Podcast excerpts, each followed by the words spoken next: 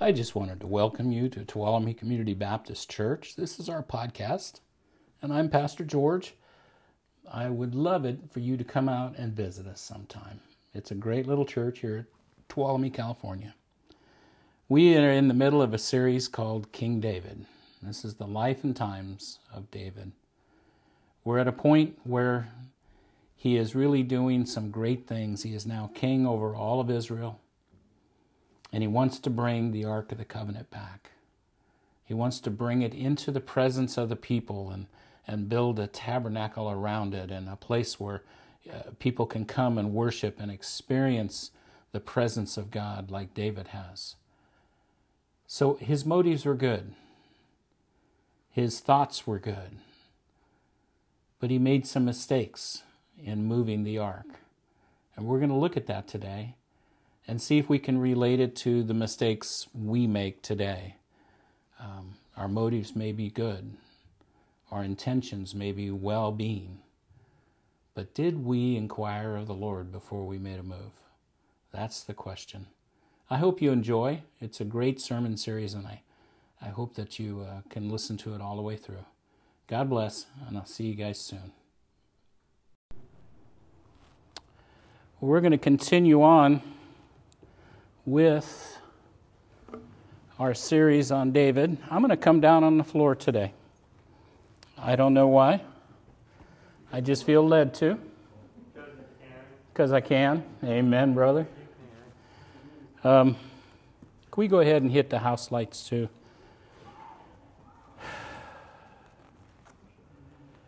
We're in a very interesting place in the life of King David, and, and it's one that I believe that we need to really pay a lot of attention to. And I'm going to try to get through the whole thing today. And yes, at the end of the service, we are having a business meeting, one of my most unpleasant tasks. But it's a good thing. So I want to make sure I get through this so that we can uh, all feel good about participating in the church business meeting. But I also have something special to share with you at the very end of this message. So I want you to pay close attention. And if, if, if I lose you in the details, then let the details go. Because there's so much detail here that I feel like you have to know to understand, you know, because if, if you're a new believer and we're preaching a message on, you know, okay, King David is going to bring the Ark of the Covenant back, you go, well, where's it been? So you have to kind of know the history of, of what has transpired, and I'm going to try. I, I, I just don't have the time to read all the scripture, but I'll try to do the best I can out of memory to explain what was really happening here. We're going to be in a combination between uh, 2 Samuel and 1 Chronicles. In 1 Chronicles, I believe, chapter 13, it, it talks about the very same story. It, it's, a, it's a recap, a rewrite, uh, a little bit different. And so we, we look at both of them to put it together to get all the details that we can.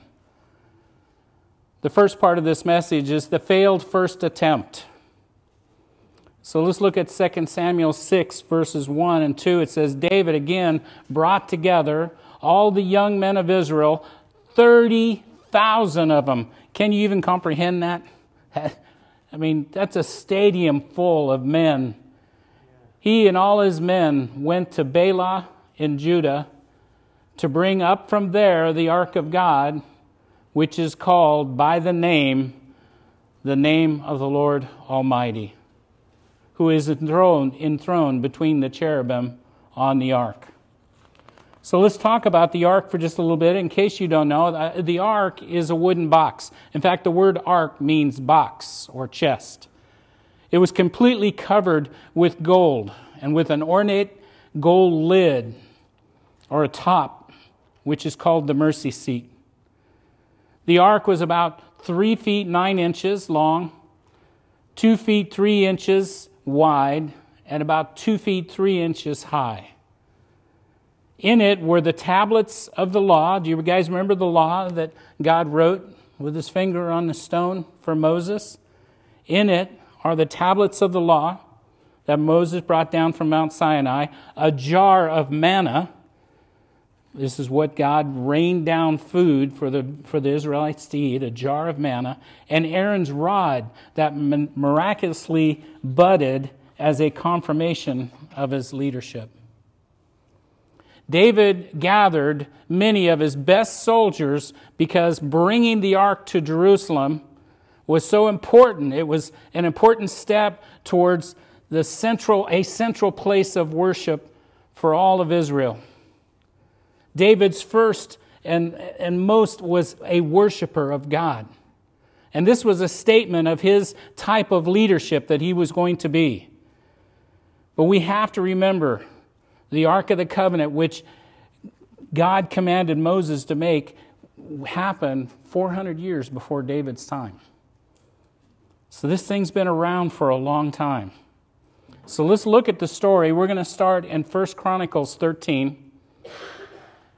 And I want you to try and see if you can get into David's thinking in this adventure. Because his motives were right, his intentions were pure. But I want you to really pay close attention to what's happening.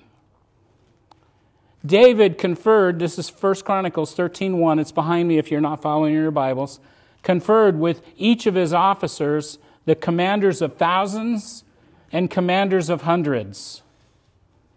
He then said to the whole assembly of Israel, If it seems good to you, and if it is the will of the Lord our God, let us send word far and wide to the rest of the people throughout the territories of Israel, and also to the priests and the Levites who are with them in their towns and pasture lands to come and join us. Let us bring the ark of God back to us for, for we did not inquire of it during the reign of Saul. And you have to understand, during Saul's administration, it really wasn't much of an issue. It seemed that Saul was more interested in killing David than he was in bringing the ark home. David is now in full charge of Israel's government. He is a lover of God and understands that the ark represents God's presence, and he wants his people to know and experience and understand what it means to be in God's presence. Can I get an amen? That's exactly my heart. That's what I want for you. That's what I want for all the new people that are going to come is to see and experience not my great preaching I'm not a great preacher.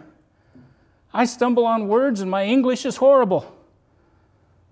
But to feel and sense the presence of God, to walk away and say, God is in this place. That's our goal.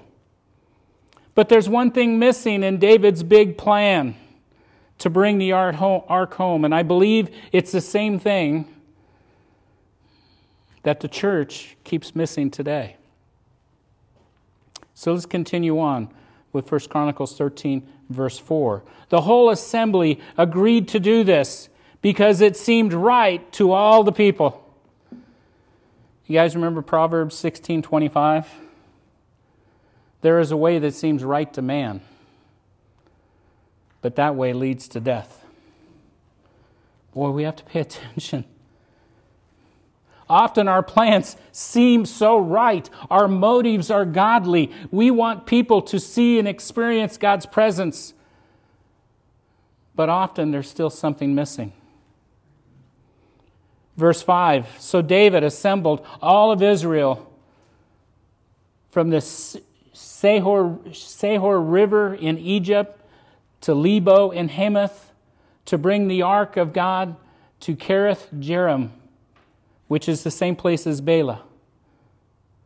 David and all of Israel went to Baalah of Judah, which is Kiriath Jearim, to bring up from there the ark of God, the Lord, who is enthroned between the cherubim, and the ark is called by the name. Wow, what a plan! What an event! 30,000 men I mean, we could fill a stadium and call it Promise Keepers. You guys remember those things? You guys remember Promise Keepers? Just fill a stadium up with people.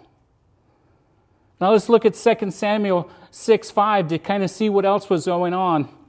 David and all of Israel were celebrating with all their might before the Lord with castanets, with harps, with lyres, with timbrels, with sistrums, with cymbals. Man, they had the music. They had it going on. They had 30,000 people. They had music. They had singers. They had dancing. I mean, this was an event that was going on. What an event.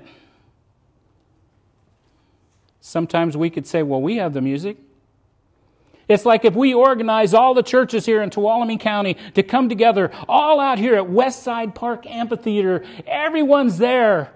We have the band, the hottest Christian contemporary band that's on radio. We got them there. Man, don't we look good? Wouldn't that be something? I mean, we get everybody together, we get the whole community together. We got Third Day is going to come and be on stage, and they're going to worship God, and everybody, the whole world is going to see how Tuolumne County can worship God.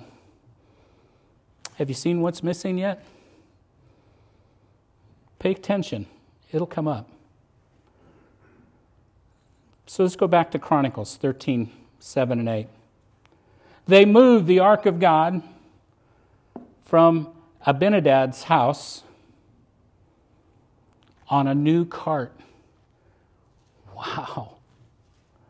With Uzzah and Ahio guiding it. Ahio.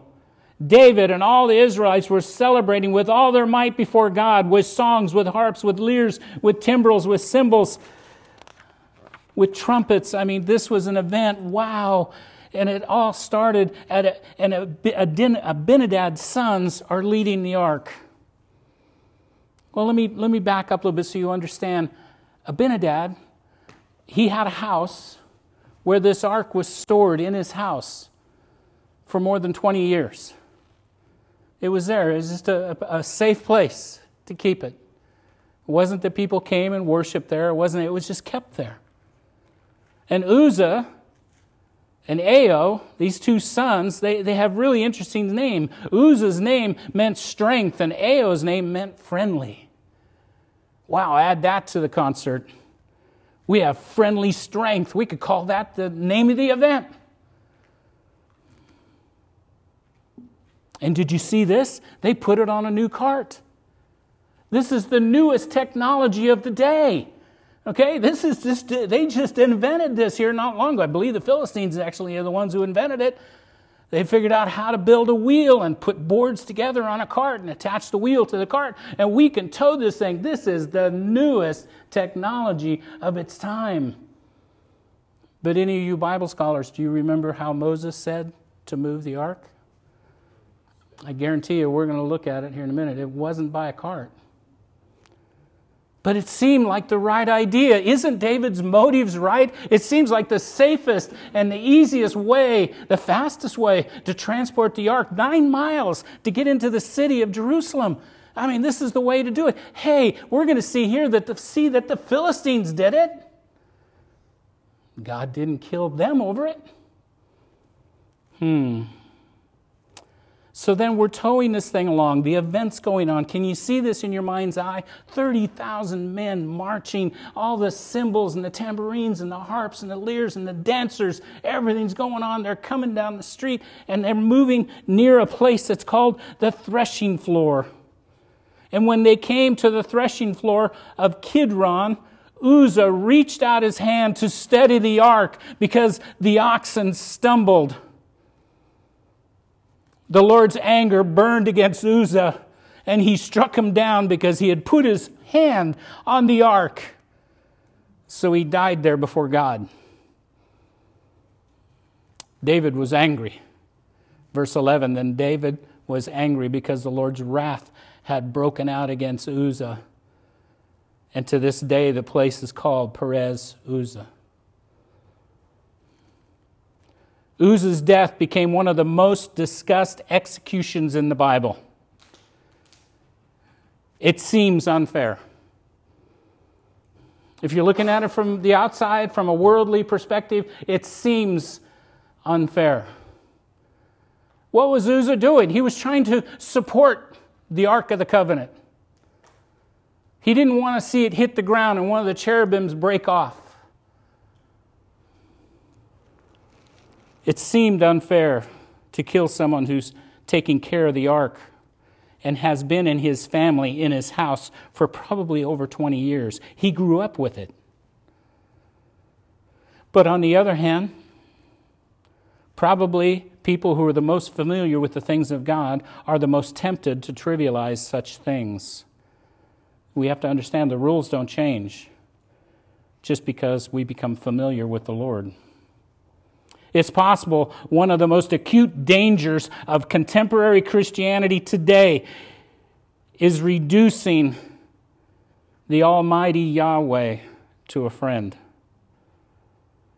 Or even, even more atrocious, to be treat, treating Jesus Christ like he's a buddy. And let me say it like this He is my friend. He is my closest friend. He is closer to me than a brother. But if I don't realize and remember that He is God, He's not just my buddy, He is God. And He's the one I need to go to when I need to talk something over. He's the one I have to go to to make plans. He's the one that I have to look to to say, Is this the way you want me to go? Is this how you want it done? Is this you, God? I thank God that He gave us the Holy Spirit. Amen. That resides within me, and He is my friend, and I communicate with Him on a very personal and very intimate way on a daily basis. But I have to remember who God is. We all have to remember a God is to be feared with a reverential fear that reminds me constantly who I am and who He is. At the death of Uzzah, David gets upset with the Lord for killing Uzzah and spoiling this happy homecoming event of the ark. Believe me, it put a huge damper on it. He quit at that point. Verse 12 it says, David was afraid of God that day and asked, How can I ever bring the ark of God to me? How can I do it, God? I mean, put yourself in his place. Uzzah was this handsome, strapping, strong man who loved God, and he reached up to put his hand on the ark to stabilize it, and God struck him dead. Would you be upset? It's an upsetting event. And he says, How can I ever bring the ark home? He did not take care of the ark. Excuse me, verse 13. He did not take the ark with him to the city of David Instead, he took it to the house of Obed Edom, a Gittite. He happened to be there.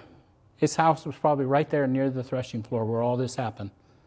The ark of God remained with the family of Obed Edom in his house for three months, and the Lord blessed his household and everything that he had.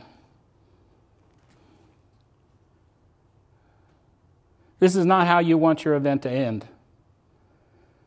David is upset with God and he doesn't understand. David's motives seem so right, so pure. It seemed unfair to kill Uzzah over a mistake that David obviously made. And here it is in not seeking inquiring of the Lord before moving the ark. Is the whole thing. This is the man that before he went out to fight the Philistines, twice that he defeated him. Just shortly before this, he inquired of God, Do you want me to go? And how do you want me to go? And God would give him directions. All you have to do is go back and listen to the last few messages. He'd inquired of the Lord. All of a sudden, because something seems so right, everything is so pure and it's for good motives. You know, God, yeah, of course, God's going to want us to do that. And he never asked God. He never asked him his opinion. Moving the cart seemed like a good idea. It was the safest way to move the ark and the people who were supposed to be carrying it. Hey, the Philistines moved it. The Philistines didn't know any better. They didn't have the instructions that David had, they didn't have the Torah. So let me back up so you understand a little bit of this. I'm going to try to do it out of memory. And I don't remember all the names of the kings and the judges and all those. I can barely remember the ones that I read that are in front of me. But probably 70 years prior, Samuel was just a young man, just, a, probably five years old, is when the Philistines and the Israelites were fighting them too. And Israel was losing. Thousands of men were being lost on the battlefield. They were, they, were, they were being beat up and they were being killed and they were losing the battle. So they went back to camp and they said, Let's take the Ark of the Covenant out there to battle with us. Surely God will smite them.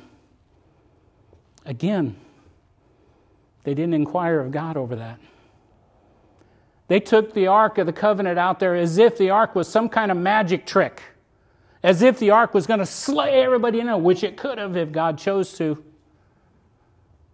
And they all shouted with such a great shout, and it freaked the Philistines out because they could hear the, the Israel camp out there shouting over this ark. And they're going, Oh, they brought the ark of God. We're in trouble. They're going to kill us. And then one of their leaders said, No, you fight. You fight to kill. And you capture that ark. You take it. And they did. And God didn't fight that battle for them. Why? Because they didn't inquire of God. It, it's in their history. They didn't say, God, is this what you want us to do? They just took it out there as if it was going to be some kind of magic trick. Let's take the Bible and hit somebody with it and see if it heals them. You know, come on, man. Let's bring God into it. Let's let God heal them. I mean, it, it was just bizarre. So they took it and they took it back to their, their temple they had this god named, was it Dagog? is it Dagog? Am I saying it correctly? Dagog. I call him doggone, but Dagog. And it was a man that was this, this big thing that was made half fish, half man. And so they brought the temple, the, the ark of God, the one true God, and they knew that this represented Israel's God. They set it down next to Dagog. Hey, look at that. We got two gods in our temple. they come back the next morning and Dagog fall down in front of the ark. And they thought, man, that was weird. Must have been a tremor or something. So they stood him back up. And God has such a sense of humor. This time he lops off the guy's head, Dagog's head, and takes his hands off and throws him down on the ground. They come back in and they went, oh, there's something wrong. We got to get this thing out of here. And about that time, everybody began to break out with tumors. One commentator said hemorrhoids. I don't know. It, you know, I don't know. But it was tumors it was bad. And everybody began to get tumors and get sick. So they said, We got to get this out of here. Take it. Take it out. And so they put it on a wagon and they started hauling it back to the Israelites. And it wound up out in a field somewhere. And somebody, the Israelis, went and they opened up the lid to look to see to make sure everything was still in there. And 50,000 men, 50,070 men died because they looked at it. They looked into it. How could that be about God? Well, God is, is God. And He wants to make sure that we're not looking to the law for salvation. We look to mercy. We look to the mercy seat. So God had a plan and a purpose. And he was making an example of the thing. So it sat out there for a long time, and then it got moved to another Israeli's house, and then somehow it winds up at Abinadab's house for the 20 years prior to this. So, this is why it was such a big deal that David gets the ark and brings it back. I mean, Saul didn't care. He wasn't a godly man. He feared God to a degree, but he, he, he didn't care. And this is important stuff. So he wants to bring it back. The question is, why did God strike Uzzah dead for touching the Ark of the Covenant? And there's three really good answers.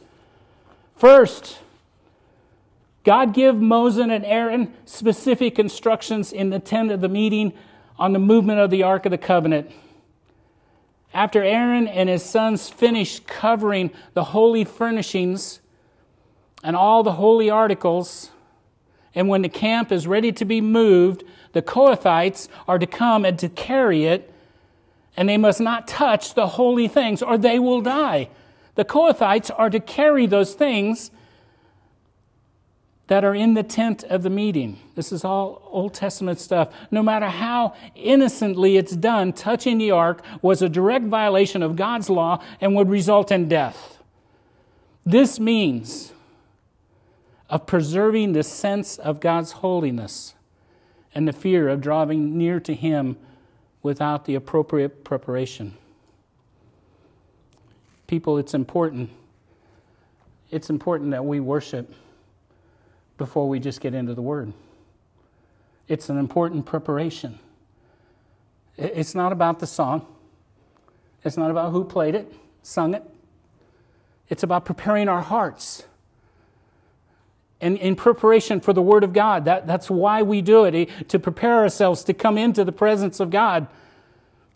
Notice how David took men with him to collect the ark rather than allowing the Levites, which were the descendants of these Kohathites, to carry the ark and bring it to him. What, what a mistake that he made. Since it should have never been put on a cart, old or new, it was supposed to be borne on the shoulders of men, of priestly men, and carried by the Levites only. And those of the family of Levites the poles were built just for that. Failing to follow God's precise instructions would seem A, not revering God's words when he spoke them through Moses, and B, having an independent attitude that might border on rebellion. Seeing the action on things from a worldly perspective rather than a spiritual perspective. Boy, does that sound like anything we could do today? And then the other thing there's an old saying familiarity breeds contempt. Could it have been this the case that Uzzah, having been around this in his home all these years, very likely forgot the holiness that it represented? There are times when we too we fail to recognize the holiness of God becoming too familiar with Him and with our irreverent attitude. The third thing, the account tells us the oxen stumbled. The cart didn't fall, and neither did the ark. It's just like when Jesus and the disciples were on that boat and the, and, and the fierce wind was rocking the boat. It wasn't necessarily in danger of sinking, it was their faith. They didn't think they were going to make it to the other side. They failed to put their faith in the master. Uzzah, for a moment, failed his responsibility and thought that he could save the integrity of God. And that our Almighty God somehow needed Uzzah's assistance. He presumed that. Without his interventions, God's presence would have fell on the ground. Hmm. Job says, you can, you can't, you can, can you fathom the mysteries of God? His greatness, no one can fathom. His understanding, no one can fathom. Moses lost his right to enter the promised land because he felt his his intervention was needed and he struck the rock instead of speaking to the rock. Do you remember that story? And he wasn't allowed to go into the promised land because he went and he struck the rock. He didn't do it the way God had told him to do. We need to listen carefully to what God has to say to us and be in obedience and strive to all of his commandments. Yes, he is a loving, merciful, but we have to remember he's also holy. He's a holy God.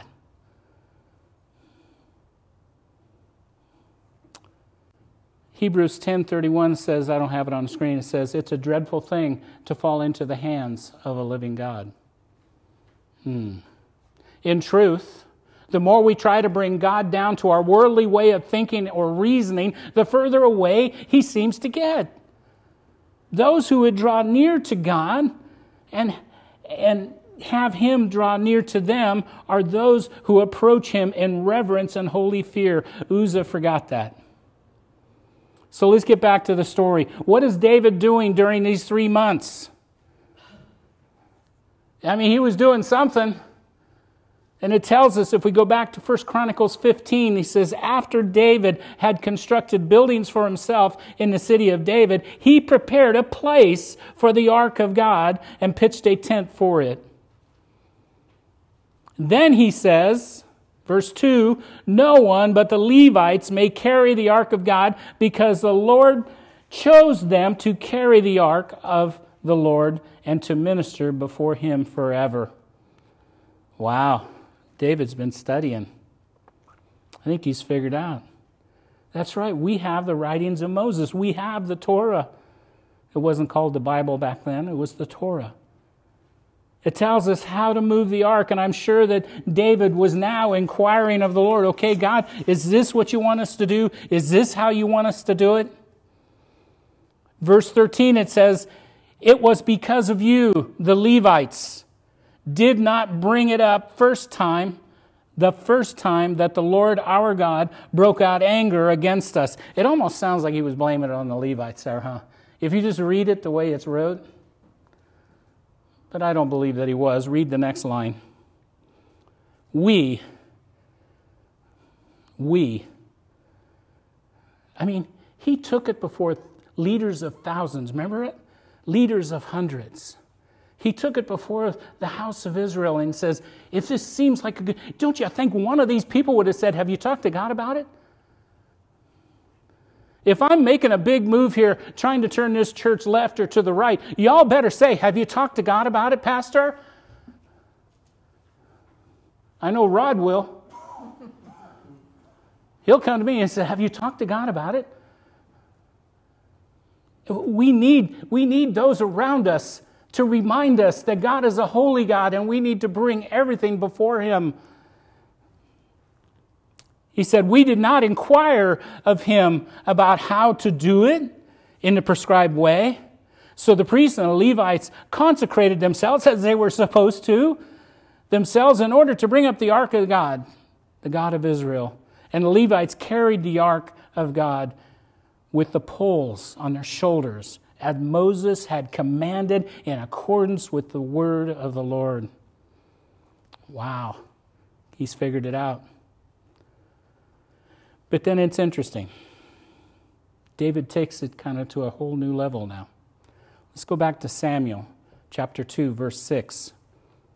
Verse 12, it says, Now King David was told, The Lord has blessed the house of Obed Edom and everything he has because of the ark of God. So David went up.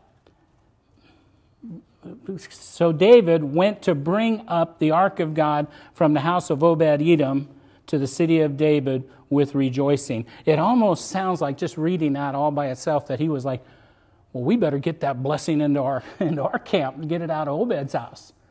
Because God was blessing all that Obed had all that his kids had. God is a, is a gracious God, and he's one that will bless. Let's look at verse 13. That wasn't the case at all. David, it's time now. Then, when those who were carrying the ark of God were taken, had taken six steps. Do you remember me telling you how many miles it was from Abinadab's house to Jerusalem? Nine miles. One, two, three, four. I'm taking big ones. Five, six. They would stop, build an offer, uh, an altar, and they would sacrifice bulls and lambs to the Lord. And they would celebrate to the Lord. When you get done with that, they would pick it all up and they would go six more steps. And they would do it again. And six more steps and they would do it again. It had to take them days to get there. I, I believe that David had gone to the extreme, but he wasn't going to take any chances, man. We're going to do it exactly and precisely. I don't know where the six steps thing came from, but that's what David come up with. And that's what they did. It says in verse uh, 2 Samuel 6 17, he said, They brought the ark of God, the, the ark of the Lord, and set it in the place inside the tent that David had pitched for it. And David sacrificed burnt offerings and fellowship offerings before the Lord. And he had finished sacrificing the burnt offerings and fellowship offerings. He blessed the people in the name of the Lord Almighty. And look what he does. Then he gave a loaf of bread, a cake of dates, a cake of raisins to each person in the crowd of the Israelites, both men and women. And all the people went to their homes. Wow. There is a part of the end of this chapter where David's wife gets kind of howly at David for him dancing in the street in his ephod or whatever it was, and I'm not even going to go there. That's a totally different story. So, Pastor, what's the point? Well, this is the point. The point we must always inquire of the Lord before anything we do. When we have a decision to make, a desire of what we believe would be a good thing, a God thing. If it's a good thing, it's got to be a God thing. That we must ask and inquire of God. Then we ask for confirmation, a sign. Do you realize that God will give you confirmation? He will give you a sign. Ask for it. Ask for it. Trust God. Say, God, give me a sign. Allow this to happen. Allow this person to speak to me. Allow this to, door to open. Allow, show me a sign. Make a movement for me, God, so I know. It's always appropriate to ask for confirmation.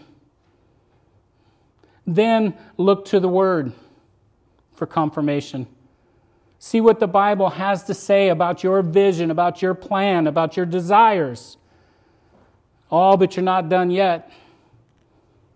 Now you take it to the elders, people of faith that you trust. I didn't say your best friend who thinks like you and acts like you, because they'll lead you astray. Take it to a man or a woman of faith someone that you trust, someone you know is, is hooked up with God and will help you to make a right decision, and they will pray with you, someone who fears God and is not afraid to say no.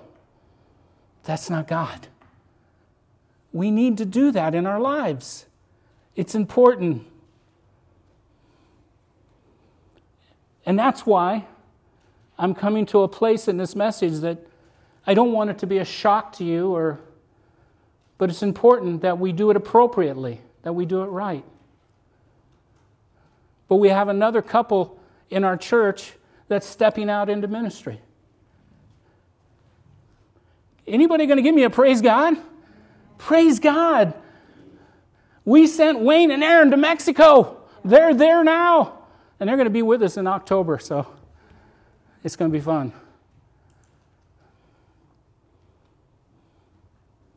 But T.Y. and Pat came to us and said that they've been praying and seeking God because there's been this desire on their heart. They followed all these steps. They prayed. They said, God, if this is you, this is what's got to happen so we know it's you. And it happened. T.Y. and Pat are going to step back into the home ministry. And it's exciting because they're stepping in with his son. T.Y. is going to be like an elder. Because you know, you, you, do home ministry, there needs to be some oversight. Can I get an amen? Uh, you can get, you, believe me, you can get sidetracked pretty quickly without someone going, no, that's not what the Bible said. This is what God wants for us. And this is what T.Y. and Pat have been praying about for quite some time because their son was raised in this type of ministry. If you don't know it, T.Y. and Pat were leaders of a home ministry for how many years, T.Y.? 10, 11. 10, 11 years, which was the years that you were raising your kids.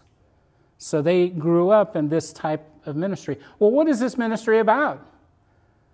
Well, it's about reaching people that will never walk through those doors. Maybe it's people that have been hurt by churches. Maybe it's people that just had parents who said church is bad. Eh, who knows why There are so many reasons why that people will not step into this building that they have a desire, a heart's desire to go out to them. And if it means they'll come to a house, Pat was just sharing a testimony with, with one person that's involved, and her husband went to a barbecue with this group, and, and all of a sudden he's becoming friends with, and, and God is working. And, and so when T.Y. said to me, he said, Well, you know, he told the elders, he said, This is what we want to do, and, and, uh, and we want to leave. And I said, No, you're not leaving. You're not leaving. And I'll look at you again in front of these people. You're not leaving, we're sending. Big difference. There's a big difference from leaving and sending. It's very biblical that they leave with the anointing of the church that they're part of. And I'm telling you, the doors are open to you guys. This is your home. We've already had this discussion in the elders' meeting. They have a place. If the home isn't big enough at a particular time and they have a, a funeral or a wedding or something, they have a place. It's theirs. Why? Because they're part of this family. People think, wow, they're going off to, to start another church. They're going off to. No, man, we're all in the same boat. Amen? Amen? It's called a fellowship, and we're all in the same ship. We're all going the same direction, teaching the love and the blood of Jesus Christ. And if that's the intent, if that's what they're doing, then we need to support that. Now, I know Wayne and Aaron, we, we support them financially. I do personally, as well as the church does. And we're not, they're not, we're not talking about that. But if they needed that kind of support, I guarantee you, you best come and ask. Because I believe in you that much. Would you two please come up so we can anoint you?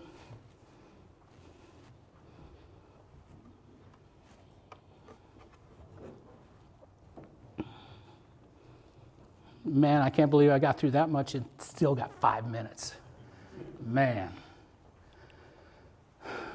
I want you to stand here and face me, to stand next to each other.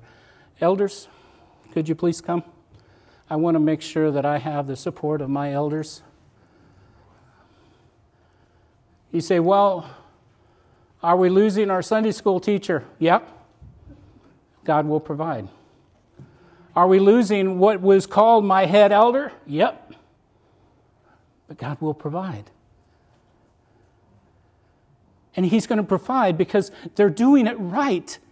And we're doing it right and blessing them and sending them out into our community to reach more for Jesus Christ. Is there anything more honorable or better than that? Joe, would you please come to put your hand on Pat's back? I know when I first uh, was being voted into the, the, ministry here, there was some big question as uh, anointing oil. And let me make it clear. Put this lid on so I don't slosh it on you. This is not magical. It's like them guys carrying the Ark of the Covenant out there thinking God was going to wipe them all dead. This represents the presence of the Holy Spirit. It's a representation. It's not anything mystical. It's not anything magical. It's not anything that it's going to do anything. It's not going to make your hair grow and it's not going to make you any less gray. Not any of that. But it's saying we believe in the presence of the Holy Spirit. And that's why I want to anoint you with oil. And it breaks my heart because I love you guys so much. But I love the fact that we're doing this right. Heavenly Father, I speak an anointing, a blessing upon these two. I know I hear testimony on a daily basis of the men and women that have been under T.Y.'s care as a principal and the respect that he's held in this community. That people that look up to him would be willing to listen to him before they would ever be willing to listen to me. And Father, I pray that it's so exciting that they're getting to go into ministry with their own son and to help him and to guide him and to teach him and to make sure that they stay on the, in the right track and to lead them and, and guide them even back here when, they, when we need their support. They'll be here. And when they need our support, Father, we'll be there. And Father, I pray this blessing over them that this whole church body will support the decision that they're making. I tell you, God, this decision didn't come easy. But you've come through and you've given them the sign that they need. Father, you've given them the confidence in their heart. And Father, I pray that you allow TY and Pat to just minister the gospel in such a loving and profound way that people will come to know you. Father, that's what we ask.